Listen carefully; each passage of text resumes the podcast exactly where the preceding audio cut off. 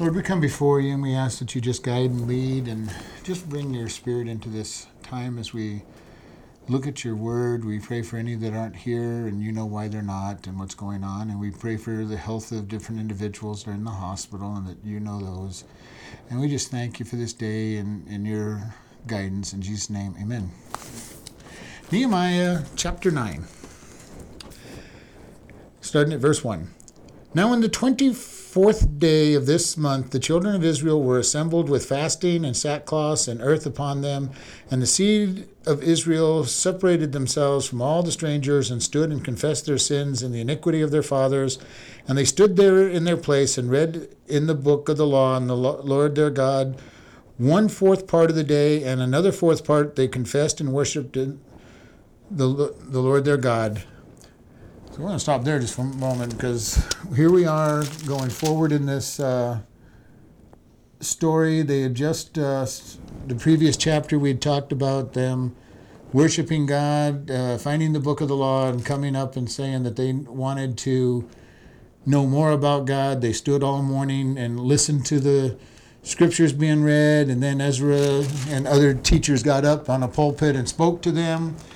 Uh, they found out that they were supposed to be celebrating the the Feast of Tabernacles, and then they just they followed that, and now here we are a little later, and it says that the children of Israel were were assembled with fasting and sackcloth, so they're they're they've passed the celebration point and they're in their repentance point. And it says in here, very interesting, that number one, they separated themselves from the strangers. They, they were, and this is something we've dealt with before, that they were to separate from their foreign wives and they had mixed marriages and, and God was telling, you know, sharing with them, no, don't do that. And, and they've led this and they were distraught over that and they said, get rid of those, get rid of those women because they knew what ended up happening in the past. Uh, when Balaam got the got them to sin by send, you know telling the king to send in send in the women and, and they would lead them into idolatry and and all of that. And and so there's this constant desire to say don't follow this. Do not be unequally yoked. Do not get, get entangled with people who are going to drag you down. So they've separated themselves. They've, they've read God's word is doing its doing its thing. They, they're they're confessing their sins, their and their iniquities. And it says they stood and they read the book of the law of their God for one fourth part of the day. The day for the Jews is twelve hours, and that means for three hours they listened to the book of the law being read, standing standing there for that. And then it says that for the for another fourth part they confessed and worshiped god. So they listened to god's word for three hours and then they sat there and they confessed their sins and worshiped god for three hours. And i don't know how many people would sit still for a six hour church service but that's what they basically have done a six hour church service. And in many parts of the world that happens still today. In america we tend to get bored after a while, and nobody, people don't seem to want those long, long services where we worship God and you just are hungry for God. We have so much of His Word and so much, so much that we can do that oftentimes we see that we don't do it. And we're going to see in their prayer that they talk about just that attitude of Israel. And this is a good time for Israel. The people are seeking God. They're coming back to God in a very strong way. And after six hours, in verse 4, it says, Then stood up upon the, the stairs of the Levites Joshua and Benai and Kadmiel and Shebaniah and Buni and Sherebiah and Benai and Shinai, Shinani, and cried with a loud voice unto the Lord their God. Then the Levites, Je- Yeshua and Kadmiel, huh? Eight people. Okay. And Benai and Hashabniah and Sherebiah and Hadajah and Shebaniah and Pethahiah said, all these names, Stand up and bless the Lord your God forever and ever, and bless the Lord your God forever and ever, and blessed be your glorious name, which is exalted above all blessings and praise. We're going to be starting here. This is a prayer that they're making, and it's also a history lesson of the Jews. Okay, and we see this quite often when they start praying, they'll give the history of who God is. And they're the big reminder. So they, they're saying, Bless, stand up, bless the Lord your God forever and ever. Bless his glorious name. And again, we bring up, as, as we always do, name is not just his literal written name, it is every bit of his reputation and who he is and it says glorious. It, his name is just glorious. It's above all others, which is exalted above all blessing and praise. So they're really starting a quite a title with God. They're giving it is verse six. You, even you, are Lord alone. You have made heaven, the heaven of heavens, all their host, the earth and all things therein, the seas and all that there, all that is therein, and you preserved them all, and the host of heaven worships you. So they start all the way back to the very beginning of time. God, you created. And it's interesting, it says you created heaven, which is the expanse, and then it says the heaven of heavens, which was his his spiritual heaven, all of their host, everything that exists in there, and the earth and all the things that are in, the sea and all that is therein, and you preserve them all. So they're going back to the very beginning of scriptures that God created everything. And this kind of seems strange to us because we're not used to polytheism. And I keep bringing this up. For polytheism, they had a god of the forest, a god of the river, a god of the streams, a god of the fields, a god of the mountains, a god of the valley, a god of the sky. So in this particular thing, they're coming and saying, Our God is the God of everything. There's no other God out there. There's no no worship of any of anything else. And it says, and the host of heaven worship you. And so he's saying, you know, the heaven, the, the spiritual place, they all worship you. You are the Lord, the God you, who did choose Abram and brought him forth out of the Ur of Chaldees and gave him the name of Abraham. All right, so they're going back through their history. And we're going to see a history. This is a long history, a long prayer, and a long history of Israel. And it says you chose Adam, uh, Abraham rather, Abram, and gave, made him the name Abraham. And that is what happened, and, and found in his heart faithful before you, and made a covenant with him to give him to give the land to the Chaldeans, the Hittites, the Amorites, the Perizzites, the Jebusites, and the Girgashites, to give it, I say, to his seed, and have performed your words, for you are righteous. So basically, he was given that whole area that the Canaanites and all those people lived in. And he said, and then they go, and you did it. okay? And that's your that's the promise. It was eventually fulfilled. And we're seeing that in the book of Numbers. We're seeing that they rejected it. And by the end of De- Deuteronomy, we'll see that they finally dis- are ready to go in the land. And in the book of Joshua, they actually take the land. And but God is the one who gave gives it to them. So we see this whole long list of the Uh, inhabitants of that land, and it's one that is very familiar to everybody who reads the Old Testament and during you know and reads the Pentateuch and Joshua. You see these names oh, in this list always. Canaanites, Hittites, Amorites, Perizzites, the Jebusites, and the Girgashites. So it's you get used to saying those ones. and you did see the affliction of our fathers in Egypt and heard their cry by the Red Sea. So we see they're going back through the slavery time and the affliction that, that Egypt put them through. And then the, the problem of the Red Sea, where they were backed up against the Red Sea with the Egyptians coming down on them. And you showed signs and wonders upon Pharaoh and on all his servants and all the people of his lands, for you knew that they dealt proudly against, against them. So did you get you a name as it is this day. And this is something that we are going to see a lot more if you, as you read those, the Pentateuch and Joshua especially. They remembered what God did to Egypt, and they keep bringing it up. We know your God has delivered you. We know your God has brought you out of these things. We know that you're that you've been protected, and we saw that in as we were studying in uh, Numbers that you know the people said you know we look terrible to them, but we if they knew how the people saw them, they would have known that they were terrified by them. They they had watched Egypt fall, and we've got to remember. In our day, we don't think much of Egypt. It's not a great nation, but in this day, or especially in the day that they were coming, where the where the Egyptians had been destroyed, they were the great nation. They were the they were the empire of that day, and God destroyed them. So we we don't like you say we don't think too much about it, but this was a big deal that the, their God had destroyed the number one empire, and people were terrified of of that. Verse 10 You show signs and wonders unto Pharaoh and on his servants and on the people of his land, for you knew that they would. Oh, sorry, we read that. Verse 11 And you did divide the sea before them, so that they went through the midst of the sea on dry land, and their persecutors that you threw into the deep as a stone into a mighty water.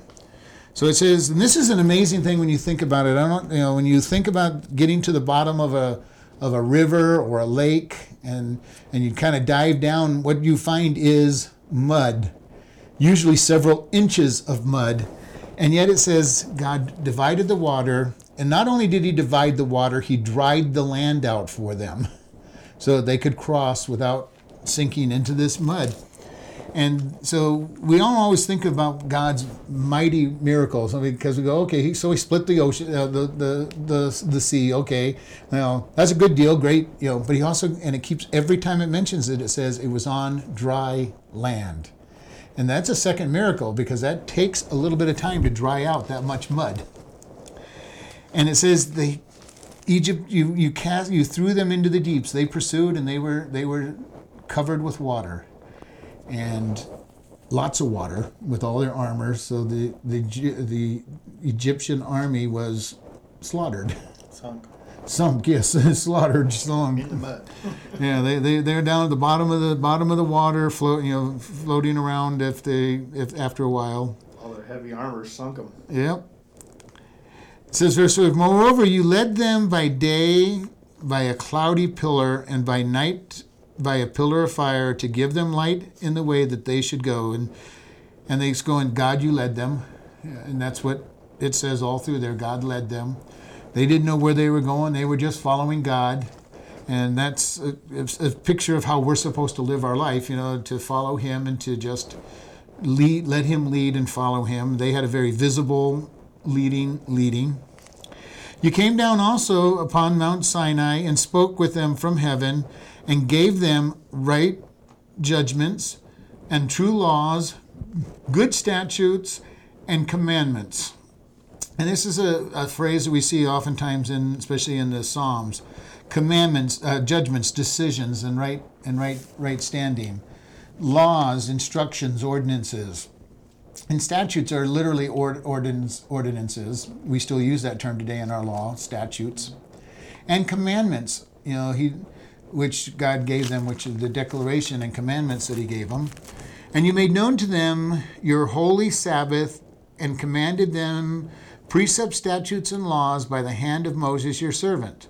And this is He made known to them. This, and we've talked about this. The Sabbath day is for the Jews. It's a sign for the Jews that they're different. And God has used that with them for their entire existence. And it says, Your holy Sabbath, your separated day that was separated unto God. And the Jews have followed, for the most part, they have followed Sabbath very consistently. They, in the Middle Ages, they were considered lazy people because they, they only worked six days a week and took, uh, as they said, a vacation day every week, every seven days. They, that they were a lazy people, that they had to take a vacation every seven, every, every seven days and but it was God who separated. He says, "You are going to be different," and God is really looking for His people to be different. We follow His ways, we follow His rules, we follow His laws, and people look at us and they will say, "You guys are strange." And even as Christians, we are strange to the world because we don't participate or shouldn't participate in things that they accept at face value. Uh, little things like not working hard. You know, if you everybody who's been in the workplace has, has seen these people, and the world has this idea of take as take and work as little as possible. And I've seen it more than once where people work harder to, to look like they're not working than they would have if they had worked. Oh, and yet, Criminals and Well- convicts that do that. well, not just that. I'm talking about people in the workforce. They sometimes work harder to look busy than they would have if they just had been busy. and they're getting fired. And losing all their house. So they get punished for that sometimes, essentially. The truth comes out. sometimes it does. Sometimes it does, not always. What you do with your Porsche, you know, But here we live by different rules. Paul told Christians, let your yea be yea and your nay be nay. In other words, tell the truth. And you don't have to swear, you don't have to, you know, people look at you are going to know that you're telling the truth. The world quite often doesn't tell the truth. You know, if it makes me look bad, I'm not going to tell you the truth. And I've seen that over and over by people, you know. If I'm going to look bad in this, I'm not going to tell the truth. And yet we look at God, and God shows the truth about His people. The good and the bad on His people are shown up and saying, "We're going to. He's going to use us even when we fail." And that's good for us to look at because we look at it and say, "God is faithful." To- tell the truth, even if we fail by telling the truth, He's going to. He's to let it be known, and it's it's to show His grace. the lie always comes out. Uh, that's true. The truth will always come out. The lie will always be revealed eventually.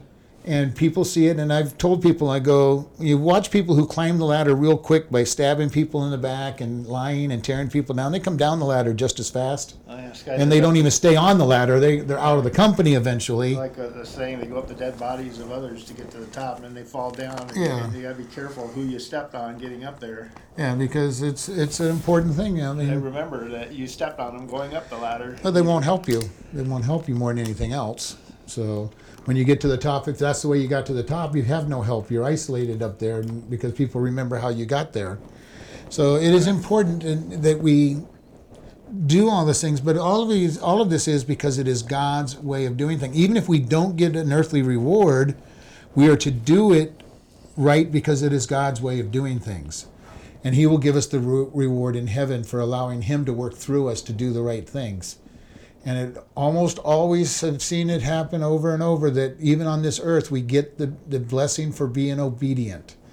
And if not, we're going to get it in heaven. And that's what been said, you know, don't look at the short-term benefits that the that the world is giving people because they will fall usually on this world, but if nothing else they will they've had their reward on earth and they will lose all reward in heaven. And our obedience most of the time we will in the long run be rewarded for on this earth, but we will definitely be rewarded in heaven for it. So obedience is good just because of following God, and then we stand out, and people and the, and people will see that we stood out. Verse nine, and you gave them bread from heaven for their hunger, that was the manna, and you brought forth water for them out of the rock for their thirst, and promised them that they should go in to possess the land which you had sworn to them. So here's God's provision. In the hard times, God provides. And this is true even for us when we go through hard times, dry places, the long experiences. God is going to feed us. God is going to give us give us the drinks that we need, the, the refreshing drinks, and He will give us what is promised to us in the long run. And this is where we keep our eyes on the prize, as it's said in the world. You know, if you want to win, you have to keep your mind on where you're headed, not where you've been, not the problems that you're facing, not the struggles, but push through all of that to go to where the end result is. And for us, it's to focus on God is my provider. He is my provider. He is the one that's going to keep me. And in the long goal is I'm headed for heaven. I'm headed for heaven, and whatever God does is to strengthen me for getting ready to go there and bring others with me. And this is, He will always provide. He'll provide us the food we need. He provides us the drinks we need. He gives us the, the strength to give us what it is He's promised. And we got to keep this in mind. There's a lot of people that I that you hear about. They trust God for heaven, but yet they won't trust God for this world. And that doesn't make any sense to me at all. If my God isn't strong enough to keep me in this world, He's definitely not strong enough to take me to heaven. So the key is I've got to trust Him here and now. Otherwise, I'm saying to people, I really don't trust Him at all. And I don't know how people could say, well, I'm going to trust Him for heaven, but I'm going to do everything I can down here. And that's not a good place to be. I've heard people say that, I've seen people live that way. Verse 16, but they and our fathers dealt proudly and hardened their necks and hardened hearkened not to your commandments and refused to obey neither were mindful of your wonders and they did that you did amongst them but hardened their necks and in their rebellion appointed a captain to return to their bondage. But you are a god ready to pardon and gracious and merciful slow to anger and of kind great kindness and forsook them not and this was when they were standing outside of the promised land and they went in. The spies came out. Joshua and Caleb gave this great report. We're ready to go in. And 10 people said, No, we're not. And the people rebelled and said, We're just going to pick uh, somebody else to lead us and we're going back to Egypt. So easy for us as Christians when we're standing outside the promised land, living in victory spiritually to say, well, well, no, it's too difficult to live spiritually. I'm going to go back into bondage, back into Egypt, and Egypt represents the world. And many, many people have gone back into the world because when they see the victory that God's promised, they go, no, that's too difficult. I'm not going to step into that victory. Because living in victory means that there's trials. You have to, to be victorious, you have to have something to be victorious over and God says, "Here it is. I'm laying it out. I've got a plan for you. You can be you can live in victory. You can live in in the spiritual spiritual life, but it's going to be difficult. It's very difficult when you're different from everybody else and, and everybody's looking at you and making fun of you, teasing you, maybe even trying to kill you if you know as, as time goes on. But that idea of living in victory, and so often we turn our back on it and say, God is too difficult. I'm not I don't have enough faith in you to be to help me be victorious. And every trial we go through is designed to make us stronger spiritually. It's to help us go forward, it's to help us grow, it's to help us get better. And God is saying, don't turn around. But yet, as they said, when they when they did turn around, he says, but in verse 17, but you are a God ready to pardon God is always ready to forgive.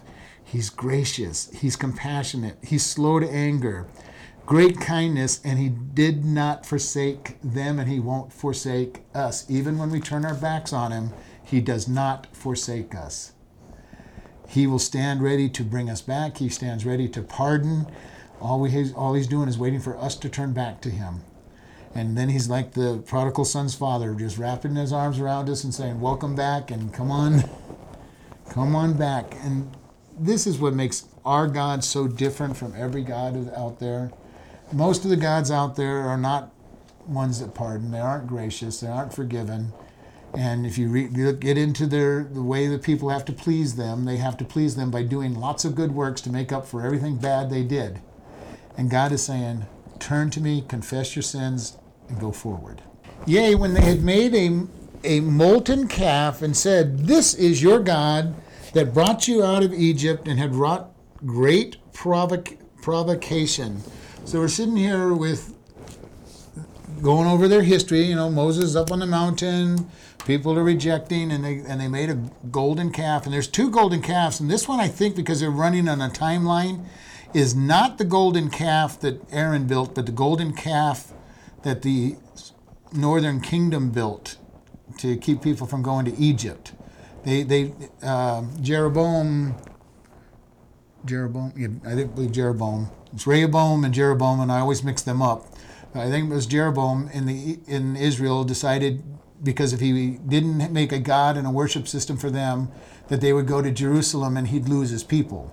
So he introduced calf worship up there, and and said that you know this is your God.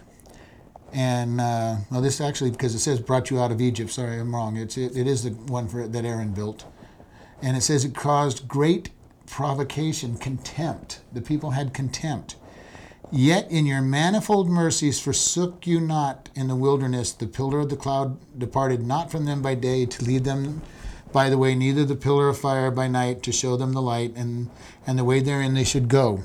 So again, it's showing God's graciousness, His love, His honor, His His care for them. He says, even though you're trying to leave me, I'm not leaving you. And this is such a promise for us. God does not leave us. He will continue, even when we are not good examples of who He is, He will still be with us. He will still care for us. He'll still provide. And this is what they're going through. God has always been there, is what they're telling the people. Verse 20 You gave also your good spirit to instruct them, and withheld not your manna from their mouth, and gave them water for their for thirst. Yea, forty years did you sustain them in the wilderness, that they lacked nothing, their clothes waxed not old, and their feet swelled not. So again, he's going, You you instructed them. You gave your spirit to instruct them. You taught them. You you showed them their ways. You didn't, when they were disobedient, take away manna. You didn't take away their water. You you sustained them, and it says this is very interesting in verse 21. They lacked nothing. Now, they oftentimes thought they lacked a lot of things, but they had all their needs provided for. And it says, Your clothes waxed not old. In other words, their clothes did not wear out over 40 years. And this is an amazing, amazing thought. Anybody who's had clothes for a long time knows how they wear out and they start, you know, getting threadbare and faded and all these things. And yet it says they didn't get old. And then it says your feet didn't swell you know, walking around all that time, being on your feet, and they didn't swell and didn't mess up their sandals. Moreover, you gave them kingdoms and nations, and did divide them into corners, so they possessed the land of Sihon and the land of the king of Heshbon and the land of Og, king of Bashan. Their children also multiplied you as the stars of heaven, and brought them into the land concerning which they you had promised their fathers that they should go and possess. So it starts giving them the lands they got outside of his, the promised land. Then it says you also gave them the lands of the promised land. And you gave it to their children, you know, and, and, loved it where it says you made them like the stars, because that was exactly what Abraham was told. You're gonna, your children will number as the stars in the sand of the of the of sand.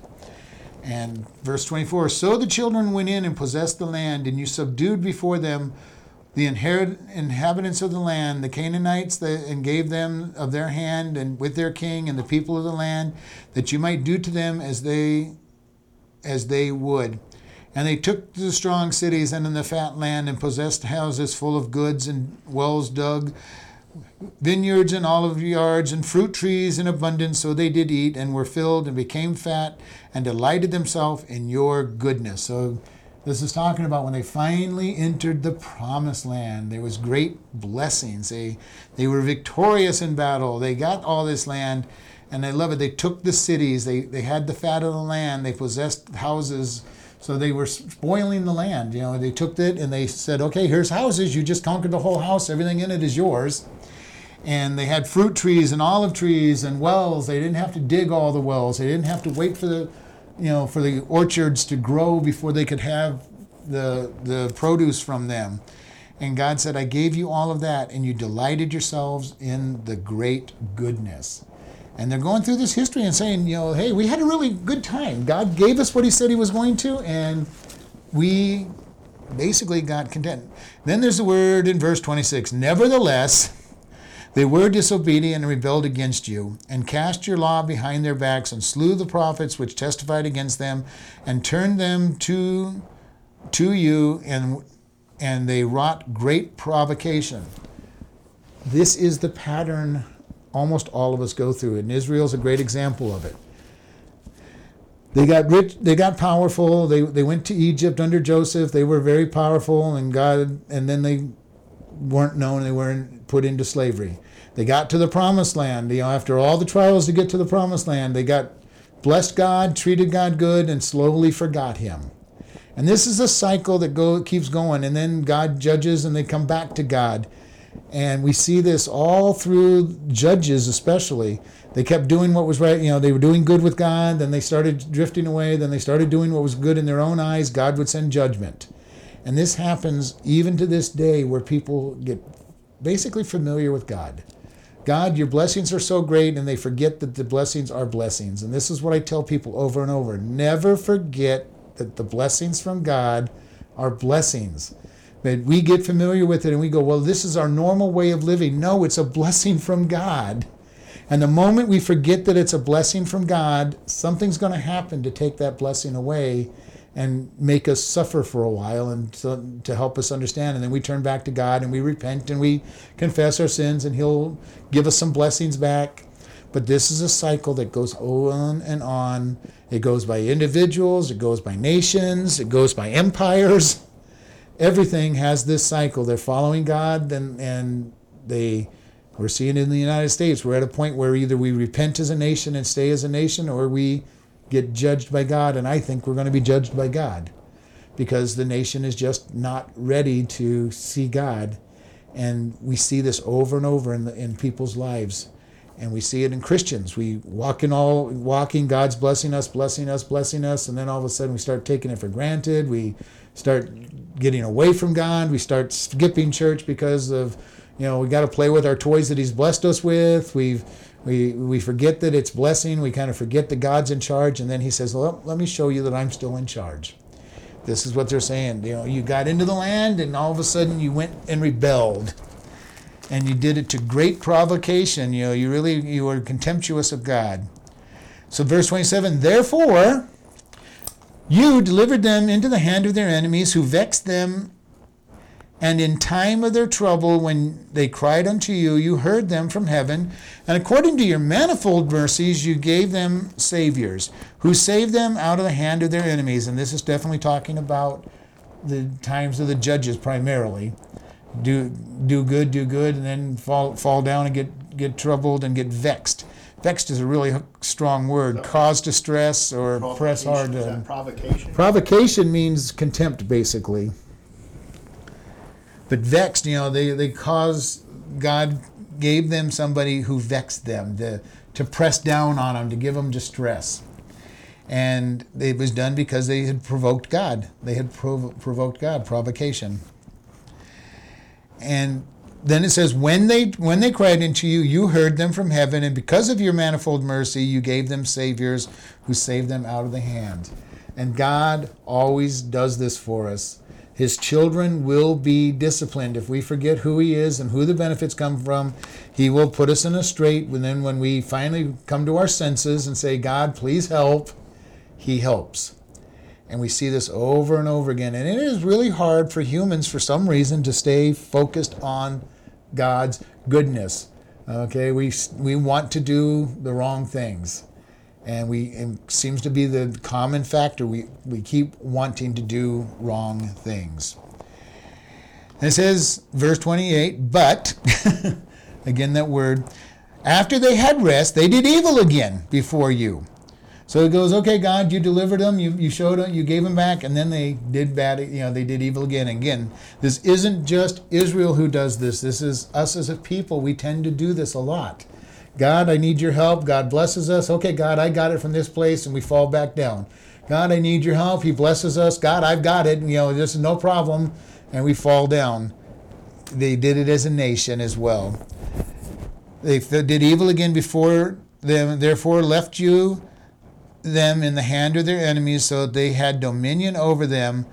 Yet when they returned and cried unto you, you heard them from heaven, and many times did you deliver them according to your mercies. Many times when we see this story, the whole book of Judges is this story. Up and down, up and down. We see Israel and Judah going through hard times where they reject God, and they are finally sent into captivity with the Babylonian and the Assyrian uh, captivity and the Medo Persian after that. So we see that God says, You're going to keep doing this and you and they and they did this. They just kept going up and down, but so do we. We can't judge Israel for what they did because we in our flesh do the same thing. God, you're doing really good. Okay, God, you've blessed me. I don't need your help anymore. And this is what I keep talking over about. God is to be our Lord and Savior. Jesus is to be our Lord and Savior all the time, not just when we need Him. And a lot of times when, when, when we get to where we feel comfortable and everything, we go, okay, God, I, I'll take the throne of my life again. You go, you go sit in some other part of my heart, you know, while I, while I take and ruin my life. We don't usually say it that way, but that's what we're getting ready to do when we take the throne. We're getting ready to ruin our life and make life difficult again for us. And God takes the blessings away from us and tries to show us that He's the one that gave us all the blessings. Verse 29 And testified against them that you might bring them again into your law, yet they dealt proudly and hearkened not unto your commandments, but sinned against your, your judgments. Which, if any man do, he shall live in them. And withdrew the shoulder and hardened their neck and would not hear. So again, they're going, How do you get vic- victory? You pay attention to his judgments. You pay attention to his law. You pay attention to his words. And because it says, Which if a man do, he shall live in them. When we're obedient, when we're when we're in his word, when we're living according to his word, we're listening to the Spirit, we truly have life. When we don't, we have physical life, but that's all we have. When we usually end up in, misery at some point in that in that. And it's hard for Christians and followers of God to look around them and see all these people who seem to have their life put together. And I really emphasize the seem to have their life put together.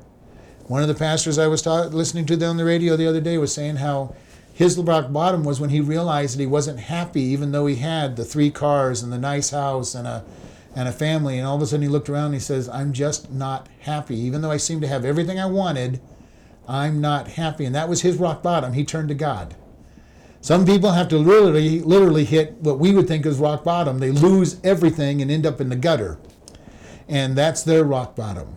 Each person is going to have a place where they realize, I'm not happy. I'm not, I need God. And we as Christians will go back and forth and with God. And, you know, we, we follow that long, windy path. And God is saying, please just follow the straight path. Just stay focused but we are human and we like to like to sin and we like to do things our way and god will have to give us tests trials punishments verse 30 yet for many years did you forbear them and testify against them in your spirit in your prophets yet would they not give ear therefore gave you them into the hand of the people of the lands and this is where he says, Yet for many years did you forbear. And we look back at the previous one where they were talking about how they had not practiced the festival of tabernacles since the day of Joshua. That was about 950 years that they did not follow that festival. And here they're saying, for many years, they're going back to that idea of 950 plus years we have not done what we're supposed to do. We've we've fought with God, and God, you have you have been forbearing to us, and that that's one of my favorite words: giving up the right to demand judgment. God, you you you forbear us. You didn't you didn't judge us like you had the right to do. And this is a word that I love for us Christians. We are to forbear with one another. Somebody has done something; they deserve to be punished. They they they really do. They're you know they're guilty. They could be charged, and they're and they're guilty. And God says, forgive them. Don't demand the payment for what they've done. And that is one of the things that makes us different from the world. Is that idea that we can forgive, we can say, I am not going to make them suffer for what they've done. Because they're just human, they're following the following. And then it says, You testified in your spirit by the prophets, which is most of the books of the Bible, you know, Old Testament from you know the, the second half of the old testament which is all the prophets speaking to the people you're sinning get right you're sinning get right many times talking to the kings kings you are you're taking the people down the wrong way and they would not listen they did not listen to the prophets for the most part verse 31 nevertheless another one of those great words something's changing for your great mercy you did not utterly consume them nor forsake them for you are a gracious and merciful God. Even when God put them into captivity, he did not destroy them. He helped them stay a nation. God does the same thing for us. When we fail, He does not destroy us. He because He loves us and cares for us, He does not consume us. There's always a remnant out there. There's always that that way of going through and coming back. If we totally reject Him, He'll take us home, but He wants to be able to show us His graciousness. He does not forsake, He's always with us. And this is something we have to understand. Even when I totally mess up, I mean, totally mess up, and I make a big mess of everything, God is there to pick up the pieces. And being the good God that He is and the great God that He is, He can take those pieces and make new stuff out of it. And He says He restores the years the cankerworms destroyed and the locust destroyed. We may think that we are total failures when we come to God, but yet God can restore our life. He can make something precious of it. And we sing a number of songs that talk about how we all we have to offer him is brokenness. You know, we have broken stuff, God. Here's all my broken stuff. And what does he do? He gives us back fresh, brand new stuff to build our life back. He gives us a chance to go back out and, and share him with others, to, to lead others to him because he just loves us that much and cares for us that much that he says, I'm going to take I'm going to take all this brokenness that Jesus paid for and I'm going to give you new stuff. Then sometimes we break the new stuff and he has to do it all over again when we confess and repent. Verse 32 Now therefore, our God, the great and mighty, the terrible God who keeps covenant and mercy, this is God. God will always keep what he says he's going to do. Let not all the trouble seem little before you that has come upon us on our kings, on our princes, on our priests, and on our prophets, and on our fathers, and on our, our people since the time of the kings of Assyria until this day. Okay, so he's saying, God, you know what's been happening to us. You know what's happened to us for the 70 years that we were that Judah was in captivity, and longer than that for Israel, and the time that they've been building this temple and, and living in this land. Goes, God, you know. You are faithful. You're still kept us. You brought us back. Most of the Jews, when they were taken into captivity, never ever expected to go back if they had not been paying attention to Jeremiah, who said, You're going to only be gone for 70 years, Judah. They didn't expect to ever go back, many of them. Those who knew the scripture and, and obeyed God did know they were going back, but they weren't the, they weren't the majority. Verse 33 Howbeit you are just in all that is brought upon us, for you have done right, but we have done wickedly. God is warranted for any evil he sends on us. It is he is just when we do wrong. We and this is something we have to always be careful. I've he, I've heard many people say, "God, I just want what I deserve." No, you don't want what you deserve because if you got what you deserve, you'd be dead and in hell. And we want to be careful. God, no matter what he allows to come our way, he is just. He is righteous because we deserve much more than anything He lets come our way. When we go through hard times, it's not for us to turn around shake our fist at God and say, God, who do you think you are letting this go on? It's you, the prayer had better be, God, thank you, you didn't give me all of what I deserve. You know, help me help give me the strength to go through this, and He will give us the strength to go through what we're going, what He's sent our way. Verse 34, neither have our kings, our princes, our priests, nor our fathers kept your law, nor hearkened unto your commandments and your testimonies, wherein you did testify, wherewith you did testify against them. For they have not served you in their kingdom, and in your great goodness that you gave them, and in the large and fat land which you gave them, neither turned they from their wicked works. So he's saying, in the past, God, they wouldn't turn. You, gra- you graciously gave them, they, but they wouldn't keep your law. They wouldn't obey you. They wouldn't they wouldn't and wouldn't go there. They and they have not served you in their kingdom. And then in verse 36, behold, we are servants this day. And for the land that you gave unto your, our fathers to eat the fruit thereof and the good thereof, behold, we are servants in it. So they're saying, we're here, but we're not, it doesn't belong to us. This land that they're in does not belong to them anymore because Assyria owns it. Uh, the Medo Persians, excuse me, own it right now. And, and Cyrus said, Go back. But he did not say the land is yours. He says, Go back and inhabit your cities. but the land still belongs to Cyrus and the Medo-Persian Empire. It's not their land, and this is what these the priests are praying about. This it's not our land. We're servants in our own land. God, it's your land. You gave it to us, but we're just the servants. And it yields much increase in the unto the kings whom you have set over us because of our sins. Also, they have dominion over our bodies and over our cattle at their pleasure, and we are in great distress. God, you've given us, we've got our land, but it, it's not ours. And that's what they're saying. We're not even ours. And this is their understanding. They're, they're the possession of a foreign king and an alien king, and yet God is starting to give them blessings, but it's not theirs. It's going to be, help somebody else. Verse 30 And because of all this, we make a sure covenant and write it, and our princes, Levites, and priests seal unto it. So they're promising to be obedient. This is a strong, and this is a revival. This is a great revival that we're seeing in Israel.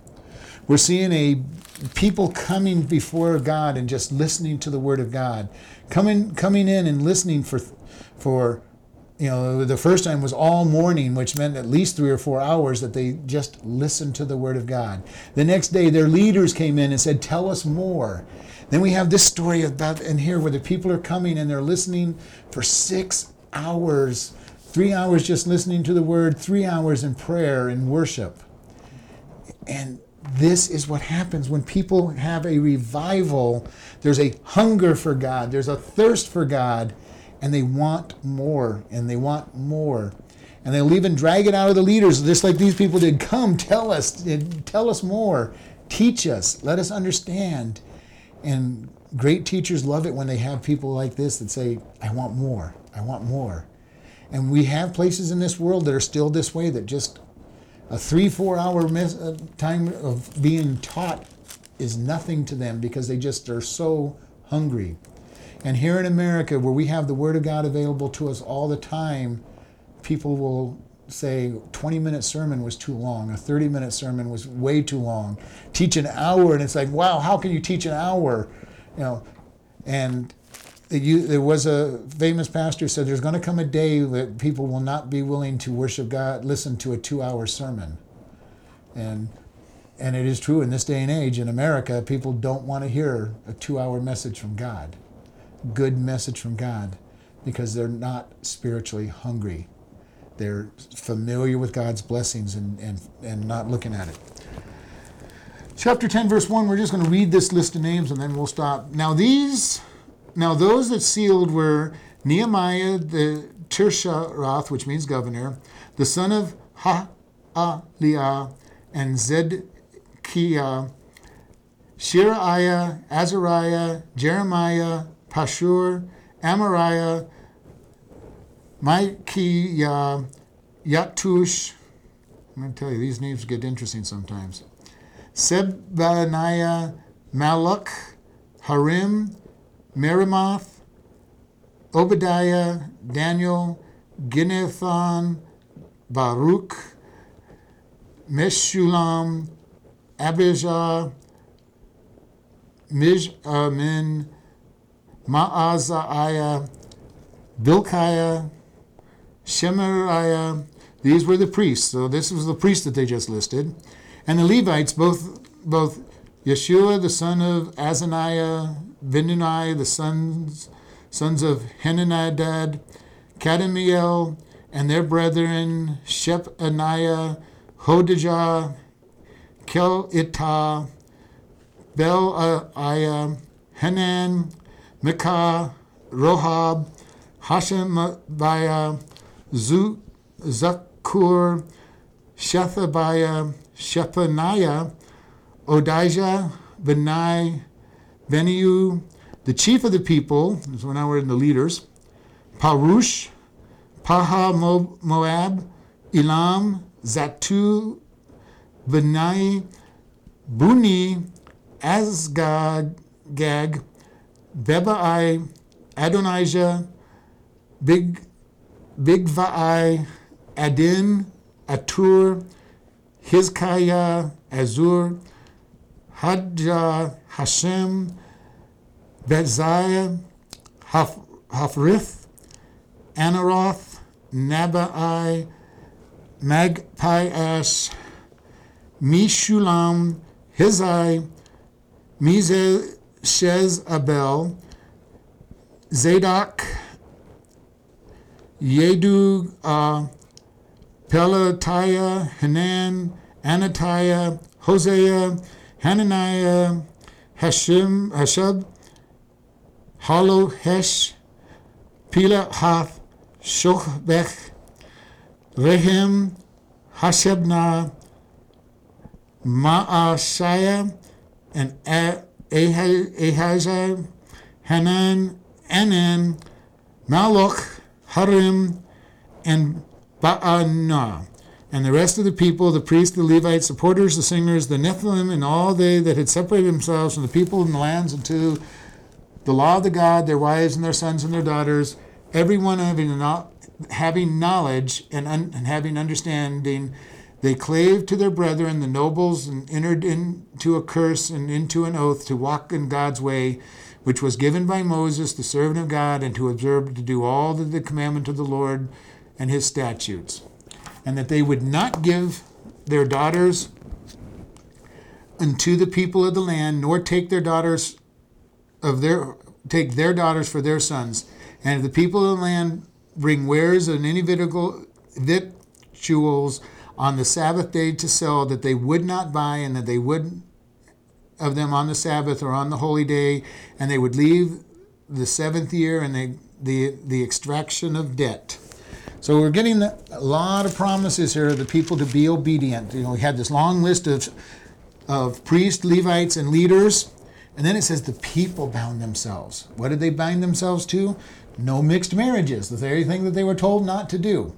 Do not mix. Do not take their sons. Do not give your daughters to them because they will pollute their minds. They will they will deceive them. They will take them into their gods. They will they will be there. And then they said they they agreed to follow God's laws. The same thing that happened on Mount Sinai. We will do all that God says as they walked immediately into disobedience. Here they're doing the same thing. We're going to obey God. We're going to follow him. And then he goes on, and you're going to keep the Sabbath day and the holy days. You are not going to buy from the, these strangers coming into your land. They're going to try to sell on, on the Sabbath. You are not to buy anything from them, not, not merchandise, not food, nothing on the Sabbath day. You're going to leave it, and you're going to follow the, the years of Jubilee and the years of forgiveness. When we get to the seventh year, you're going to forgive debts, and you're going to follow a Sabbath. You're going to give the land its rest for, for the year. We also made ordinances for us and charged ourselves yearly with a third part of a, sh- of a shekel for the services of the house of God. So every year they were going to give money to the, to the temple. And for the showbread and for the continual meat offering and the continual burnt offerings of, of the Sabbath and of the new moons and of the set feast and of the holy things and for the sin offerings that be make an atonement of Israel and for all the work of the house of the God. Here they've been spending time for weeks now listening to the Word of God being spoken. Now, for us, that means the first five books of the Bible, the Pentateuch. They were hearing that over and over again, and they're realizing we are supposed to support our priests. The priests need our, our gifts. We're going to give money. We're going to have the showbreads. We're going to bring our offerings. We are going to support all. We're going to bind ourselves under the laws that God has given us. And they're sitting here saying, we are binding ourselves to this. Verse 34 and the they, and we cast the lots among the priests, the Levites, and the people for the wood offering to bring it into the house of God and the houses of our fathers at the appointed times of the years to burn upon the altar, and it as it is written in the law. So they had to provide the wood to be able to burn the sacrifices. And we probably we don't even have a clue how much wood that takes. I don't. I can't imagine how much wood it took to do these offerings and, and stuff and to bring the first fruits of our ground and the first fruits of the tree of, of, all the trees year by year into the house of the Lord. One of the offerings that people were to make was the first fruit. You took the very first fruit that you harvest and gave it to God. And this is something that they did, and it's taking, okay, God, I'm giving you the first part of this harvest, and, and I'm going to give it to you. I don't know if there's going to be a second harvest or a third harvest, or, but because you, I'm giving to you, I expect you to give me the blessing. And God said the first fruits are His. He wants the first. And this is why it's important when we give that we give Him off the top. And a lot of people will say, Well, I'll give God my tithe if there's anything left over. Well, that's your attitude. You won't have anything left over. It just is the way it will be. You either make God a priority and give Him His part first, or it won't happen. And this is when I do mine, I get my paychecks, I figure out what my tithe and offering is, I write the check out right then and there, you know, right there, okay, this is the money I made this week, here's his here's his part and it's already gone. It's like the rest of it is I'll pay anybody who I can after that, but God gets his part first. And this is important for us to be able to do that because the blessing on it is not for us to give him the leftovers, it's for him to get the tithe. Verse 36 Also the firstborn of our sons and, the, and of our cattle, it is as it were written, the firsting of the herds and the flock, and to bring to the house of God and the priests and the ministers, and that we would bring the first fruit of our dough and our offerings and of our fruit, of all manner of trees, of wine and of oil, unto the priest, and the chambers of the house of the God of the and the tithes of our ground unto the Levites, and the same Levites might have the tithes of all our cities of our tillage. So again, they're going, we're going to honor you, God. The first cattle, the first firstborn of each female female of the flock belonged to God. The the firstborn child belonged to God, but he had in that case you just paid for them because the Levites were the ones who actually became the servants of God. But you would have to pay a, a price for having for the firstborn. And the priest, the son of Aaron, shall be with the Levites, and when the Levites take tithes, and the Levites shall bring up the tithes of the a tithe of the tithes into the house of God, into the chamber, into the treasury of the house. So this is very clearly telling them, okay, the Levites and the, they, they're the ones that lived in the refuge cities and all around. They got tithes from the people locally, and then it said the Levites will bring a tithe of what they get and take it to the church, uh, to the temp- temple. And there's a lot of people I know that are pastors and leaders, and they, and they don't tithe. And it's wrong. They need to tithe. Now, if they don't feel comfortable tithing to their own church and feeling like they're paying their own salary, give the tithe someplace else, but they need to tithe. And the scripture is very clear. Even the spiritual leaders are to tithe. And and I, I find it funny sometimes when I give a tithe here and go, especially when it's a big big check. It's like, okay, here's my here's my check for you know here I'm giving you a check and I'm going to get it back in the next three you know over the next couple of weeks. But it is the way it is. Yeah, I give my tithes as well, and because the Levites were to give tithes. And the children of Israel and the children of the Levites shall bring the offering of corn and the new wine and oil into the chambers where are the vessels in the sanctuary and the, and the, and the priests that minister and the porter and the singers and we will not forsake the house of our God. They were not going to forget the, the tabernacle. They're going to go, we are going to support it. We're going to make sure that they, all the workers there are well, well provided for. And these tithes were how they provided for them. Just as in the church, most of the tithe goes to pay for workers to serve God. And all the other stuff we have to do to keep it building. all right, we're going to end in prayer here. Lord, we just thank you for this day. We thank you for the opportunity to look at your word and, and just how much we need to be faithful to you. You're faithful when we're not faithful, and then you expect us to turn around and be faithful as well. And we just thank you in Jesus' name. Amen.